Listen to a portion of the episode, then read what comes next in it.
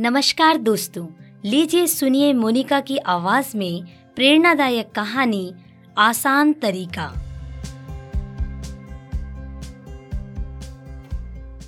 मोहन काका अपनी बैलगाड़ी पर अनाज की एक बोरी चढ़ाने की कोशिश कर रहे थे। बोरी काफ़ी वज़न थी, इसलिए उन्हें कुछ दिक्कत हो रही थी। तभी एक राहगीर उनके पास आया और बोला, आप जिस तरीके से बोरी चढ़ा रहे हैं, वो गलत है। मेरे पास एक आसान तरीका है।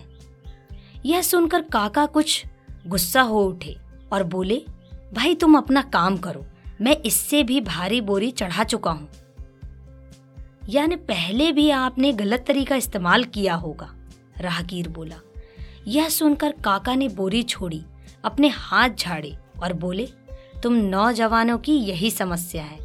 थोड़ा पढ़ लिख लेते हो तो खुद को बहुत होशियार समझने लगते हो। ये नहीं जानते कि हम सालों से यही काम कर रहे हैं। चले आते हो अपनी बुद्धि लगाने। राहगीर उनकी बात पर मुस्कुराया। आपकी मर्ज़ी, मैं तो आपके भले की बात कर रहा था। और ये कहकर राहगीर जाने लगा। काका को लगा, क्यों ना उसकी बात सुन ही ली जाए। अगर ठीक हुई तो सही, नहीं तो जैसे काम होता आया है, वैसे ही होता रहेगा।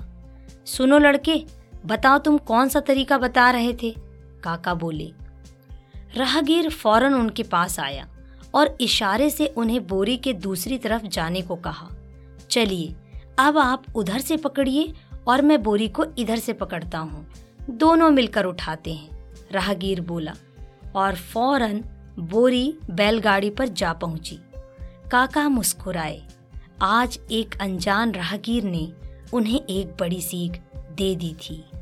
मित्रों, ये छोटी सी कहानी हमें दो बातें सिखाती है। पहली मिलजुल कर काम करने से काम आसान हो जाता है।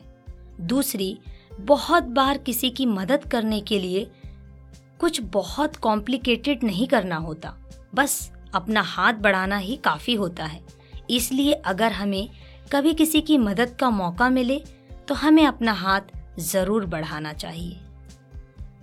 दोस्तों, कहानी आपको पसंद आई है तो इसे लाइक करना बिल्कुल ना भूलें।